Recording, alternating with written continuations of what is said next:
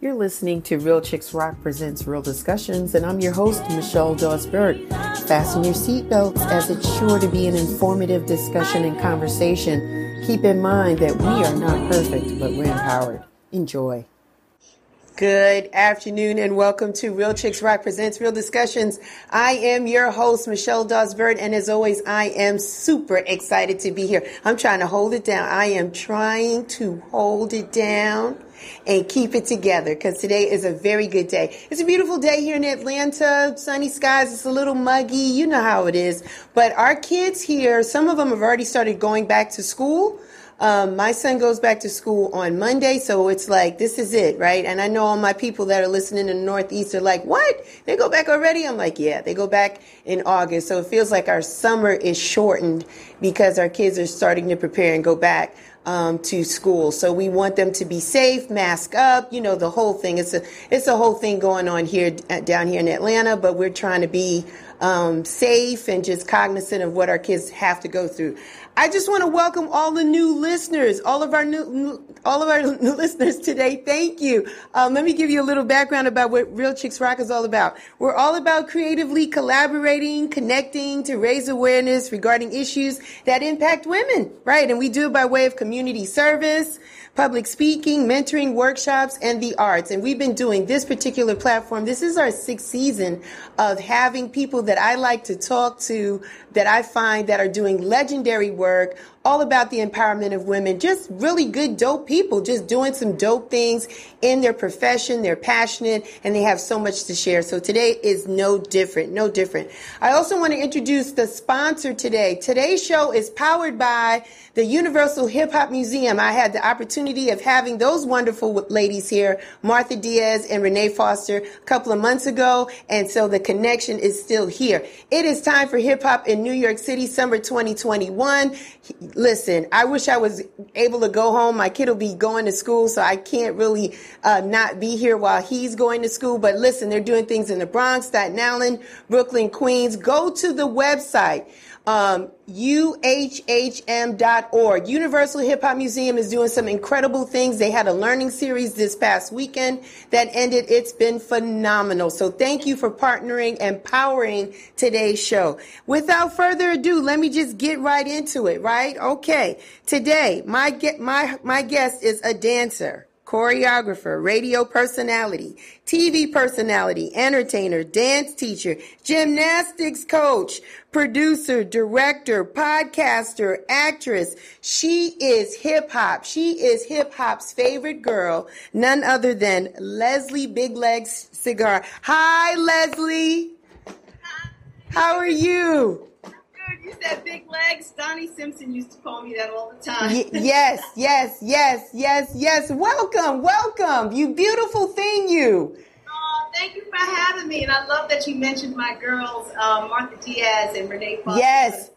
From Universal Hip Hop Museum. Most of my sisters, we've been in the churches a very, very long time, and I'm glad that there are females that are like in the, the realm of the Universal Hip Hop Museum. Yes. So I just went to the panel for them a couple of weeks ago, which was great. You did, you did. I saw that, and you did a great job. We're going to talk about some of those things. Leslie, let's jump right into it. Born in New York City, yes, right? Yes, New York official Queens around the way girl. Yes.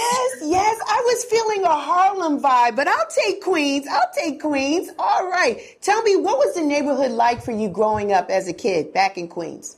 Um, well, you know, all of New York City really is just like a melting pot, right? Like mm-hmm. there's Latinos, there's Dominicans, yes. Colombians, Puerto Ricans, yes. um, African Americans, and Indian community and. Asian community. That's what my like elementary school, junior high school was. I think we were all like relatively middle class, and everybody, you know, when people are surprised that you know Latinos own stores or the Asian people own, you know, whether it's the excuse me, the typical or stereotypical, I should say, right, laundry right. matter, nail salon, but every race in my community owned a piece of um, real estate right. and you know worked a storefront stuff. So right. it was and it was you know this is when kids grew up in the streets, right, playing stickball and double dutch mm-hmm. and dodgeball and mm-hmm. handball courts and yeah. jam park and all that other stuff, and yeah. roller skating and ice skating and yeah. riding bikes. Like I'm part of that generation. Yeah, so. yeah, yeah. I was a handball girl, and then the paddleball came out, and I got my paddles from Modell's on Fordham Road in the Bronx. Shout out! And so we hitting it, hitting the ball on the side of the community center. I know exactly what you're talking about. I want to talk about when did you start gymnastics, Leslie? When did you get in, exposed to that?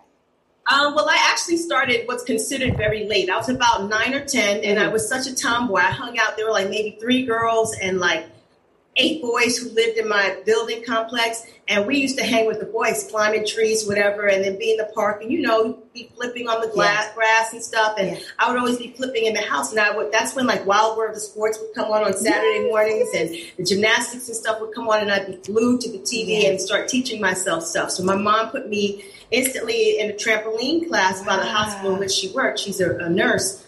And um, literally after two classes, the instructor's like, "You need to put her in gymnastics. She's really good." Yeah. And once I got into gymnastics, within the first year, I was competing in national competition. So most gymnasts start like when they're three or four. Me starting at ten was kind of late, late. but the progression was amazing for me, and it was just like a sense of community and consistency yeah. and progress and hard work and it got me a full scholarship to college yeah so. yeah absolutely fantastic that is awesome leslie i want to ask you tell me what did you feel when you first heard hip-hop when you first oh. heard it what was that feeling that came over you I mean, and it had to be for me probably like either like a jam in the park or on the hill mm-hmm. Mm-hmm. And it just kind of was like when the you don't know it as a kid when the hairs stand up on your like skin right. or the electricity shoots through your body yeah. and then you feel everybody just starts like this groove and stuff and for me it was just seeing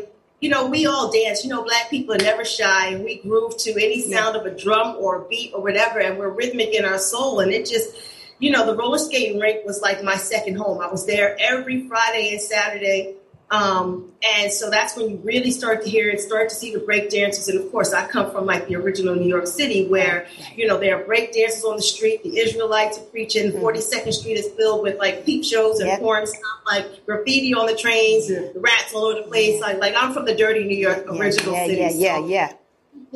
My environment was nothing but loud music and dancing and all these things that were like candy to me. Um, so to hear it and to feel it and to just be entrenched in it and then seeing my friends do it. I grew up in East Elmhurst, Corona, Jackson Heights, Queens. Mm-hmm. And that's where like DJ Wiz, Kid Play, um, uh, the Super Lover MCs, like all those guys were first for me who, you know, we all went to like high school where we're a couple of years apart, but we all hung out together. They went to, you know, uh, were in the same grade as my sister and stuff. Mm-hmm. So even seeing them start their group early, um, the Disco Twins and all that other stuff was just like, food for my soul, yes. you know?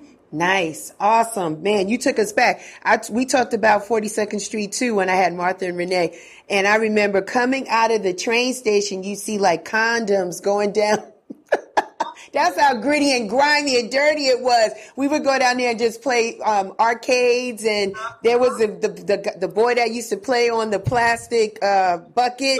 Yeah, yeah, and and cops actually walked the beat, and it it had a grittiness to it, but it had like an aliveness to it too, right? It was like no other place you wanted to be but in 42nd Street. So I totally know how you feel.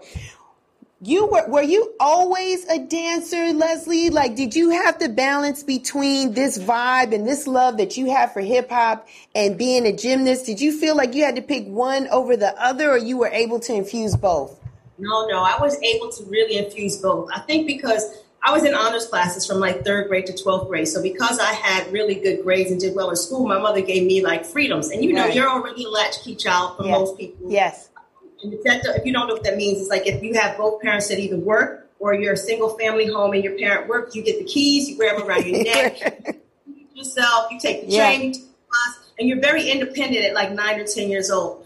Um, so gymnastics was absolutely my structure, but I also got to hang out in the park and I also looked old enough that I could sneak into the clubs. Mm. And so once I started to be able to get into like Latin Quarter and like the roller skating rinks and see the dancing, then I became a club kid because any I, I maybe took ballet for a very short time. My gymna- my gymnastic training is my dance training, and then the club is my dance training. Mm-hmm. So I'm a house music head really before I'm a hip hop head even though hip hop came out, you know, you know how to do the wop and the, you know, all of that stuff.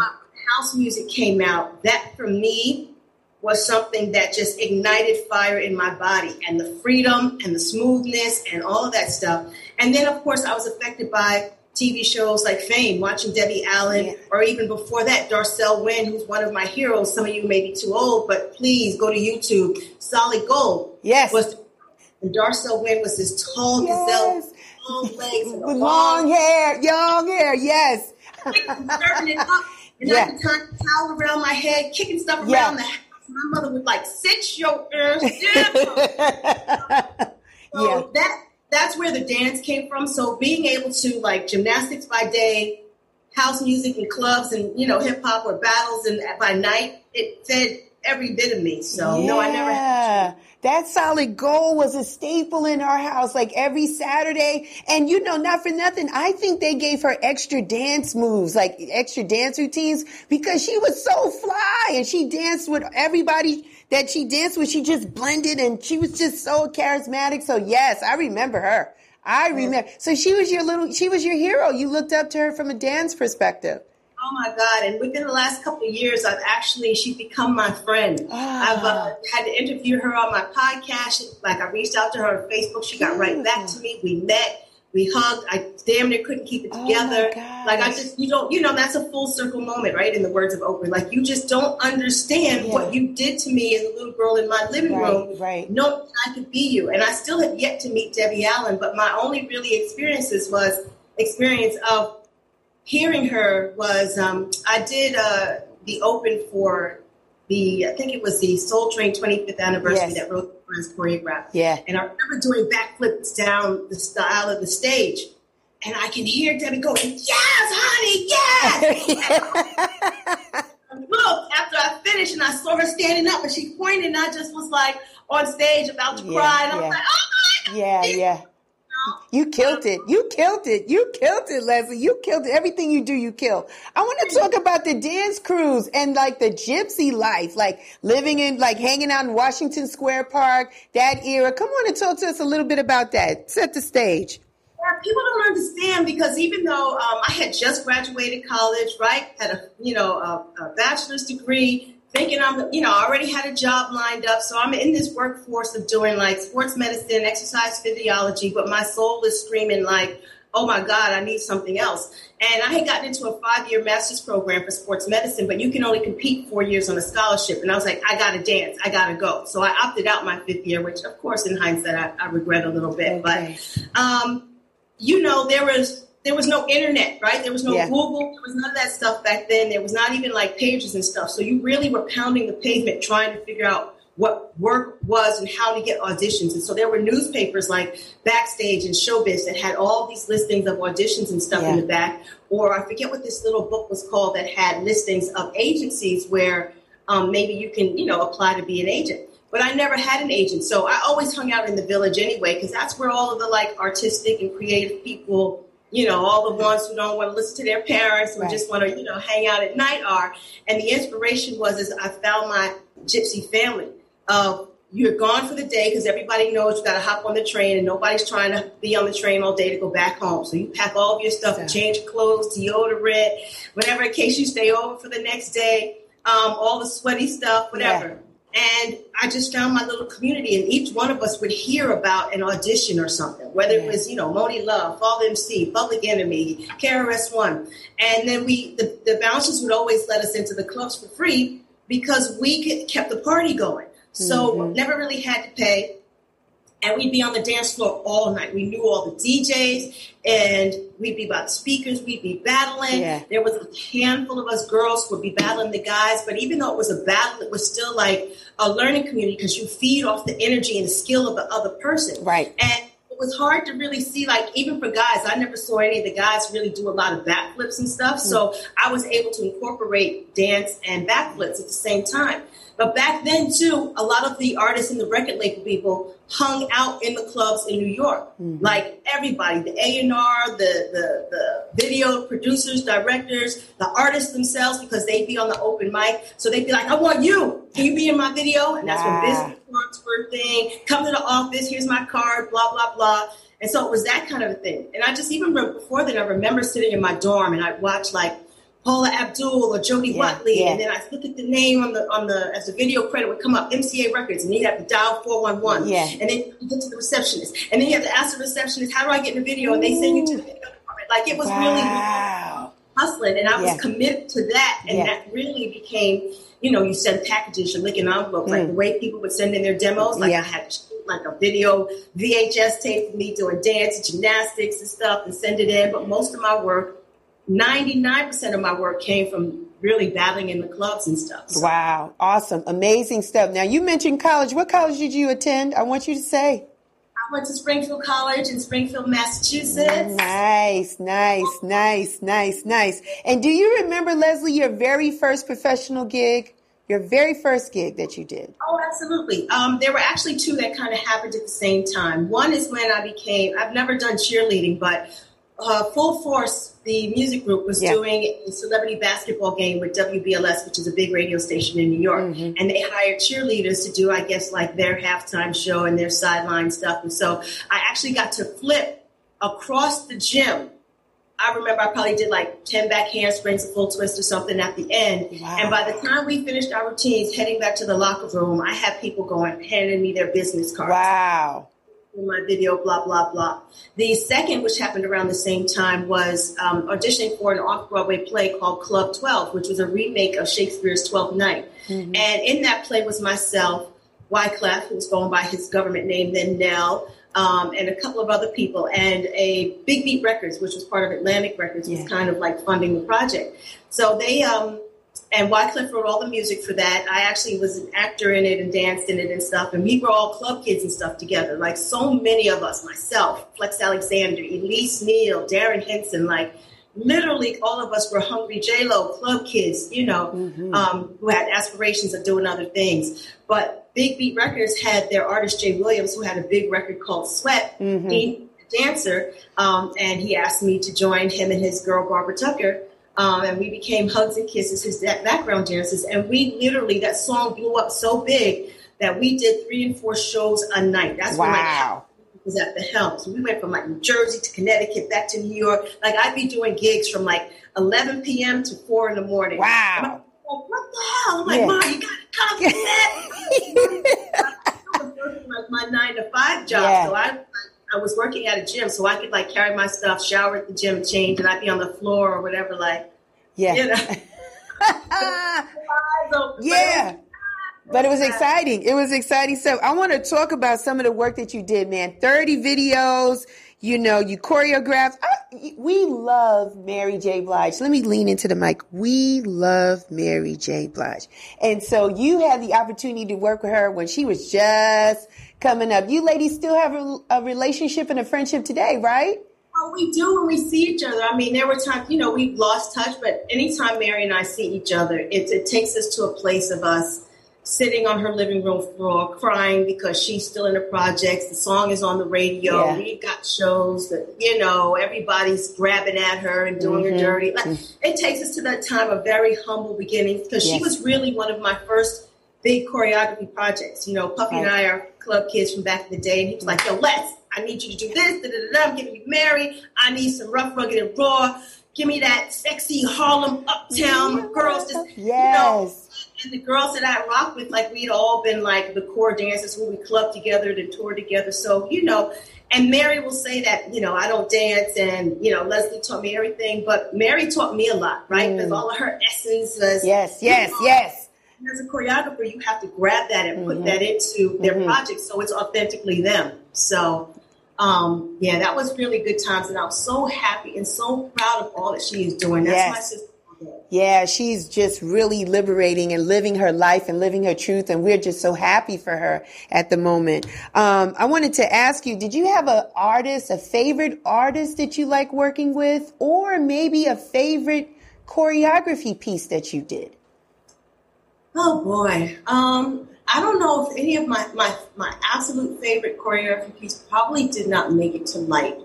Hmm. I think it was um, uh, maybe a film piece that I worked on that did not get picked up. You know, hmm. there's a hmm. lot of projects you work on, or even things that you're in and you shoot, and you end up on the cutting room floor. Right. But as far as favorite artists, I've enjoyed 99% of every tour, every music video, every artist that I've ever worked for. There's maybe one whose ego was probably like, and I'll save that for the book and the documentary. Yeah, yeah, I'm gonna I'm gonna read the book. Yeah, when it comes out, I'm waiting on the documentary. You've been talking about the documentary for a minute now, Les. Come on, we want that one. We want that. I want to talk to you about living single. You are iconic. You, I watch you every Saturday morning.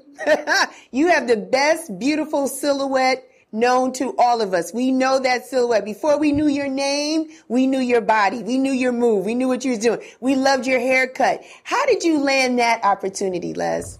It's so crazy you say that because literally I remember standing in line at McDonald's one day. Somebody tapped me from behind, like, aren't you that dancer? And I was like, how the hell did you? I'd be like, what? And what's crazy is that people don't realize is that, you know, when you're a gymnast and you're in a leotard every day yeah. of your life, people judge you on your appearance, right, and uh-huh. what your body can do. Mm-hmm. So there comes some, you know, whether it's weight gain or, or not small, whatever, there comes some, uh, not self, I guess self esteem issues and insecurities and all that other stuff. Mm-hmm. So me always being, I'm only five foot six, and probably then I was like 130, 140 pounds. Um, but I was still probably like the biggest one in the room. And so people don't realize that the thing that I thought cursed me, and I had, you know, I had large breasts in like third grade and mm-hmm. stuff. So came to be a blessing that yeah. people recognize me for this frame, right? Yeah. So I happened to, um, I was on tour. I forget who I was with. I don't know if it was Guy or Heavy D, and Otis Sallid, who's a directographer who did um, School Daze. You know, good yeah. man. Um, I want to yeah. be alone tonight. He was yeah. working on Malcolm X for Spike Lee, mm-hmm. and there was a Lindy Hop scene that I was like, "Oh my God, that's my favorite dance era. I have to be a part of this." But I was on tour, so I couldn't make the audition. They were in rehearsal, so one of my friends was actually in it. I came up, introduced me to him. It was too late for me to join. I ended up doing extra work on there. Um, and I don't remember giving, I may have given him my business card. I, I don't know because I was so enamored by his work. Well, out of the blue, a couple of months later, I get a phone call and it's Otis Sallid on the phone. And you're just like, this, is that you? Listen, I have this project. I, have, I don't have the gig yet, but I have an idea. And I think we can bring it to life and I think we can sell it to them. But only you can do it. Mm-hmm. And I need you. And I'm like, anything to work with you, whatever you need. So we literally spent like 100 hours under the Brooklyn Bridge, and I'm doing all these backflips on cobblestone, blah, blah, yeah. blah. And so then I see the piece that he finishes editing. And there's one version that might have a front flip, but there's really like no flips in it. So I'm kind of like, oh, but that's what I'm known for. But it didn't need it because yeah. he's just that visionary. Yeah. Where he pulled all the nuances or whatever. And once he had the meeting with them, it was a soul thing. And I just was like, oh my God. But yeah. who would have ever thought it would have had a life of like 20 something? Like, it, I, never told me that. Still you know? living, still living, we still living, and we love it. And I want to talk to you. I want to slide into from that. Did that help springboard opportunities with BET? Because you were the first female host in Rap City, right? Like, talk to us about that. That's a huge accomplishment. No, absolutely. Um, I think it was more of my video work as a dancer because I became I came to BET as a guest on Madeline Wood's show. She had the show Video LP. Yes. Trying to find me like I love your work. I need you to be on my show. So she actually had me perform um, with a piece that I choreographed with two other dancers, and then I got to sit on the couch and talk. And two of the producers, Keith Bashell and Sunita Brooks, and maybe Eric Watson, came downstairs and said, "Oh my God, you know everybody, you know everything. You're in the streets. You have these relationships with the artists."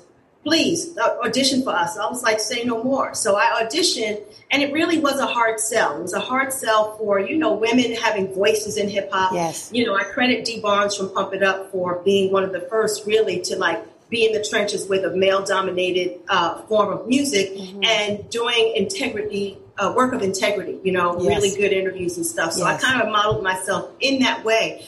Um, but I also had a fight too because, you know, when the men are upstairs and they are at the helm, they uh, want somebody that is going to float their boat, so to speak. Mm, you know, mm. and sometimes women that look like me don't mm. do the job for them, but the producers are like, we don't care about all of that. She's the truth. We need her. Mm. And then once they had me um, on, I did a few test shows with Prince Dejour, who used to do Teen Summit in Rap City. Yes. And the artists and the labels who I had known since some of them before didn't even have deals found out that I was doing a show and started requesting me. So mm-hmm. it was mm-hmm. just kind of like a win win and a blessing. And it literally happened right after I auditioned for Living Color and didn't make it. Mm. So, you know, I was devastated and brokenhearted. But like God says, you know, when one door closes, closes another, another blessing one. opens. And literally four or five months later, Rap City happens. So awesome work. Awesome. Congratulations about that, Leslie. I want to ask you this. Is this true or false? Did Bob Johnson say you're not the type of uh, woman that men want to see on TV? Is Absolutely. that it? Yeah.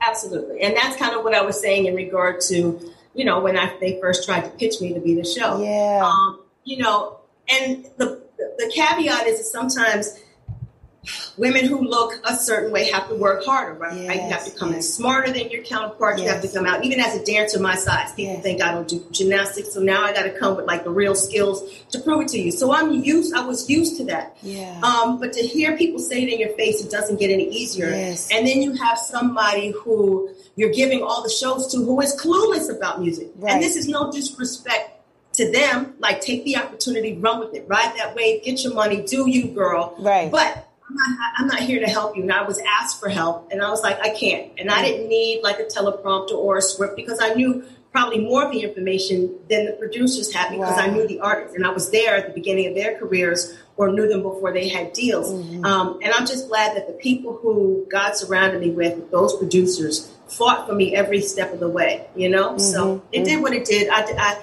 wish I could have progressed with more shows, but there were other shows like when I had moved to LA and started doing radio with Big Boy, there was an opportunity for me, I thought, to do a late night show with John Salley. And that's really when I was told, like, nope, they don't want to see you on late night. We want somebody else.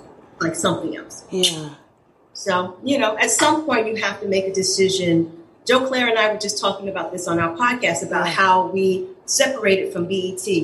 And for me, it was really my choice. Um, Stephen Hill had come in, and my contract negotiation was up. And I had been on the show seven years, still making more money as a dancer, as a choreographer, wow. and as a radio talent. Wow. I'm on a national show seven years doing segment producing and hosting, and I'm not making as much money as those three other wow, entities. Wow, wow. I didn't want to really change my contract. So at some point, you just have to be, how long am I going to stay in this yes. relationship, right? Yeah, yeah. Shame on him, shame on me. So right. then I just kind of, you know, I was like, thank you, but I opted out. And so I ended up doing freelance work for them at my rate later on down the years. Mm-hmm. But, you know, mm-hmm. at some mm-hmm. point you have to take a stand. And I, I think that's unfortunate because there's always that fear of losing an opportunity or not being able to work again or somebody blackballing you. But whatever's meant for you is already ordained, and that's what it is. So, Les, do you think there's anything that we can do as women to change that narrative?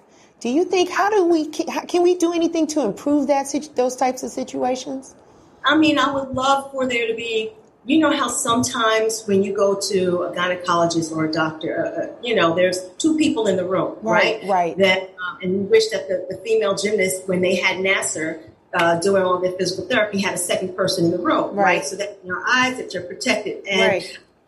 even when you go into these meetings, that the HR person is there or the ethics person is in the room, so that we can really hear what's happening, as well as more female executives in the room to help champion um, you know, other people coming in. Mm-hmm. I mean, it's a gift and a curse, right? Right. That things like affirmative action or the diversity department even exist, right? Because we hate that there's racism and sexism and ageism and all this other stuff.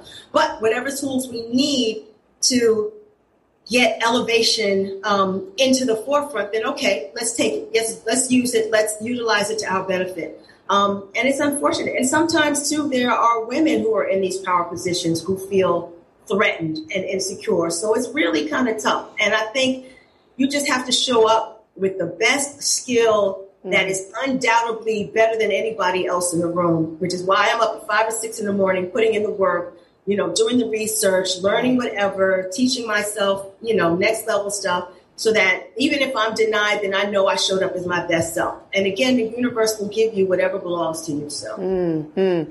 I want to ask you, Les, hip hop today versus when you first came in the industry totally different, yes?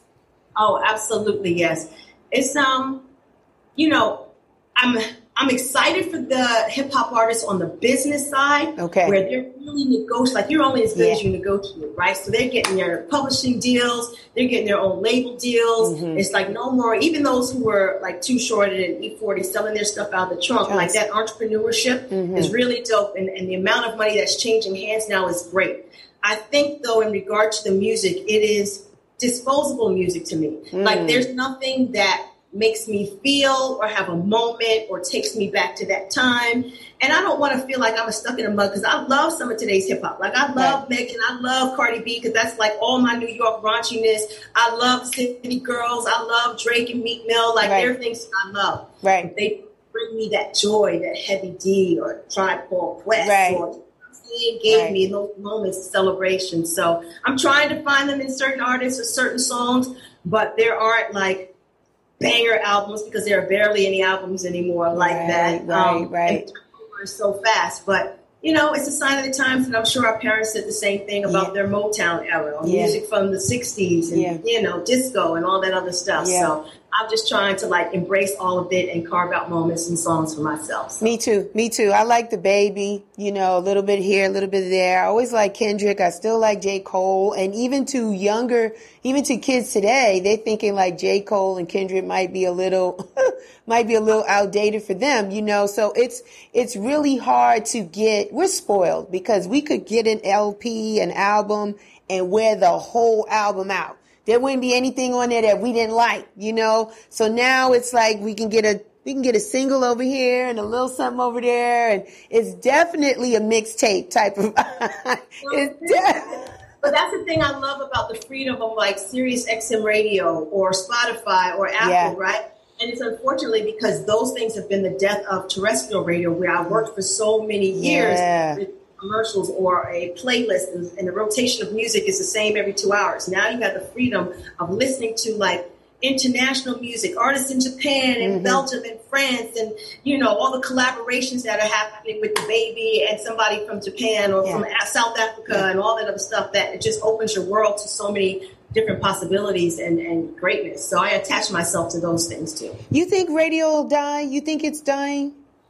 Um, it's definitely changed a lot. Yes. Um, I think it won't die for like the 40 or 50 and over. You know what I mean? Okay. Just because all of the other technology is, is a lot for a lot of the senior generation mm-hmm. and um, who just don't want to move with the times. You know right, what I mean? Right. Turn the radio, lock into your same station. You hear the voices that you're familiar to, familiar with for so many years. You don't mind the commercials, um, but I know radio for people like me doesn't pay like it used to pay. Um, you get into syndication if you're lucky enough that you know you're the one person who is heard in like 900 other different cities and and stations and, and, states and stuff. Um, but you don't get out to the community in all those places the way you used to, where the people could actually see the person that they hear on the radio and have that relationship and that bond with. Mm-hmm. Um, I don't think it's going to die. I don't think it's going anywhere, but it's definitely being overshadowed for yeah, sure. Yeah. Does dancing still resonate with you, Leslie? Does it? Um, I think I'm more excited by the choreographers and their creativity okay. and what they're doing for artists like Missy and Beyonce mm-hmm. and even having a baby dance. Like mm-hmm. when I mm-hmm. see a thug dude who five, six, seven, eight, that just turns me on. right? Because you don't expect the baby to be doing anybody's choreography. Right. And, exactly. yes. With it. Yes.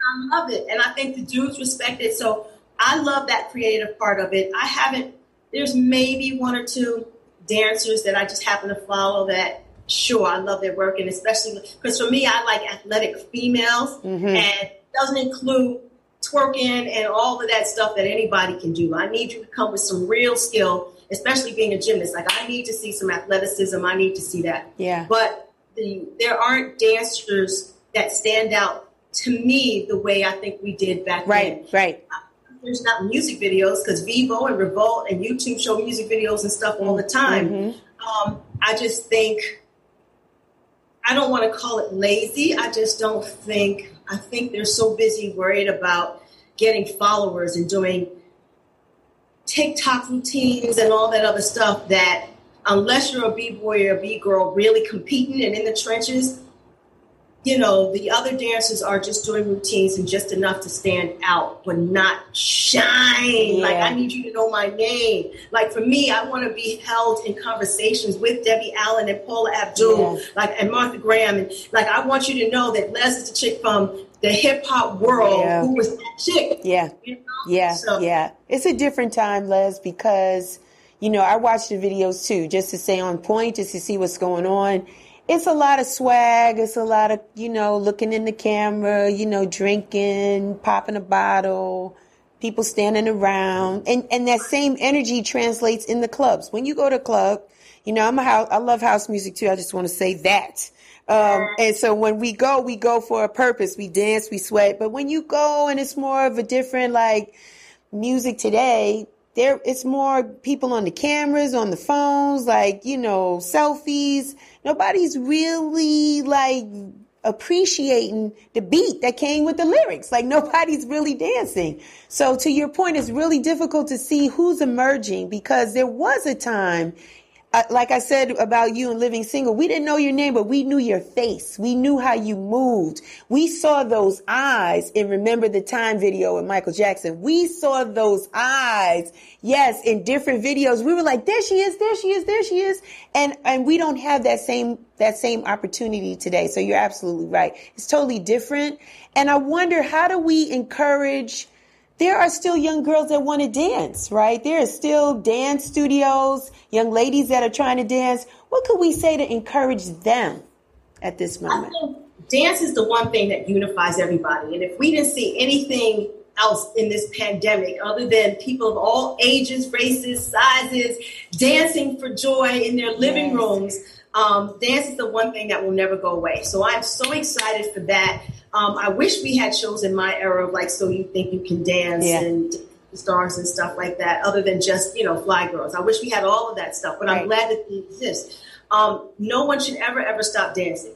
And you should not just want to dance so that, you know, you can be the best ass shaker on TV right. or Instagram for followers. Like, come with some real skill. Mm. Really that means. Let people like Debbie Allen, or you know, even if you compare it to Simone Biles or or Misty Copeland, let you be the one that stands out in the forefront of everybody that you're with because you work just that hard, mm-hmm. and people respect you for your craft because that's where the longevity comes from. Right. Not like hot in January, but nobody remembers you by November. Like mm. who wants that? You know, I'm thankful that people are still learning about who I am and the work that I've done and kind of still know my name over these yeah. last 20 something yeah. You know? Yeah, you're unforgettable. Let's talk about the podcast. Yeah, you got your face lit up. You and Joe Clair doing a podcast. That's good stuff. Tell us about it, Leslie. Tell us. My God, Joey, he was my co-host on Rhapsody. City. Yes. You know, and um, he just called me one day. He happened to be like in Mexico in Tulum. I happened to be in Cabo San Lucas. This was like literally as they we were hoping to get out of the um, pandemic. Yeah. And like I get out. I'd been in the house for like months, and he was there hiding with his family. So he was like, "I think we should do a show." Mm. And I was like, "I think we need to make a comeback too." Yeah. And really have just started. I think we're on like episode two or three. Um, we've had Chris Webber and Big Daddy Kane, and a lot mm-hmm. of artists are like really gravitating towards like, oh my God, because they feel safe with us. Yes. You know, especially with me, and even with Joe, but with me because, like I said, I grew up with them in the club mm-hmm. before they had their deals. They mm-hmm. saw me as a struggling, hungry ass dancer you know, who's kind of, you know, still propelling in this way. And they know I'm not on some like sensationalism. Yeah. Like we've people who want to tell all the scandal and the dirt. And they feel safe to tell me their story or to talk about that mm-hmm. scandal and know that I'm going to let their truth come out. So, really, what our podcast is about is called The Ruckus um, with Les and Joe. And you can catch us on YouTube. And we're actually in the middle of maybe negotiating some deals. So, pray for us. Yes, yes. Um, and what we're doing is really bridging the gap. We're talking to the legends and the godfathers and the godmothers of hip hop. Mm-hmm. And all the music that you hear that's been sampled from all your new artists or whatever, you're going to know where it came from, mm-hmm. and we're going to find out what they've been doing. So, you know, Special Ed, we're going to talk to KRS One, mm-hmm. Dana Dane, mm-hmm. Mack 10, um, mm-hmm. everybody. Everybody. You know? Everybody. That's going to be hot. That is hot already because I like it. I like it. I like it. What's on your bucket list or life list? You know, what do you have left to do?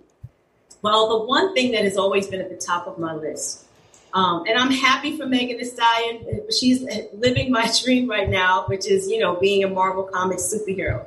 I've always wanted to be the next Pam Grier, and thank yeah. God I can still backflip. And hopefully, maybe they'll bring me in to be her mother or something yeah. like that on a project. But that's the one thing is I want to be a female action hero. Yeah, I probably want to do that more than I've wanted to dance. Really. Um, yeah, and I but and then I look at it whereas the universe has already said, Les, you are a superhero. You you soar through the air, you backflip, you double twist like I do trapeze. Like you do all those things anyway. I'm like, yeah, I'd like to get paid for it. Yeah, like, really. yeah, yeah, yeah, yeah, yeah. Get some big Les bracelets on, like or something. Like visible airplane. Yes, yeah. the whole thing, a lasso. You got, you know what I mean. We get you designed up, and yeah, that'd be hot that's that's the one major dream I have creatively creatively wise. Um, and also again, I, you know, taking a page out of Debbie Allen's book, seeing her transition from dance to now what do I do, right? right. Producer, director, and that's where this documentary came from. Yeah. Um, which is, you know, to tell the story of the women of the golden era of the 90s hip hop. Um, and documentaries, you know, as much as you'd like to get them out quick, take a minute because now we have to get all this archival footage. Now we have to change it over to make it look really great because mm-hmm. otherwise it's going to look really gritty. Mm-hmm. Then you mm-hmm. got to get music clearances. Then mm-hmm. you got to catch up to people. And the pandemic didn't help because I mm-hmm. was doing like in-person interviews, you know, with Bobby Brown and Otis Sallid and, and Lionel Martin, who, you know, used to run Classic Concepts, which shot all the music videos of the 90s. He was the director extraordinaire. And then I had to do some on Zoom with like Lorianne and yeah. Josie Paris and yeah. stuff. Yeah. And visit those so that we can do it in person. So this pandemic didn't really help, but we're going to use what we got to get what we want. Uh, the next step is, you know, to get some funding so I don't have to pay for all of it. I know, I know, I know. I know. We're going to pray that you get the funding that you need. Les, I see a tattoo on the left hand. What does that mean? The tattoo. Oh, that oh, one. one the, this one's my birthday. It says 1211 and the time that I was born. Oh. 1111 for those who understand what angel numbers are. Mm. I see uh, triple numbers and, and double numbers all the time. I wake up in the morning, it's 333, 444, 555. Wow. 11 on every building, license plate, and I always have. And so I started to Google it, and I kind of just feel like they're guardian angels. So that's what this is. Yes, beautiful. Wait, who gave you the name Big Les? You know, to this day, I can't really remember which director it was, and I want to say it was um, what's Mike's name? Big Mike. They used to call him Big Mike Ellis, maybe.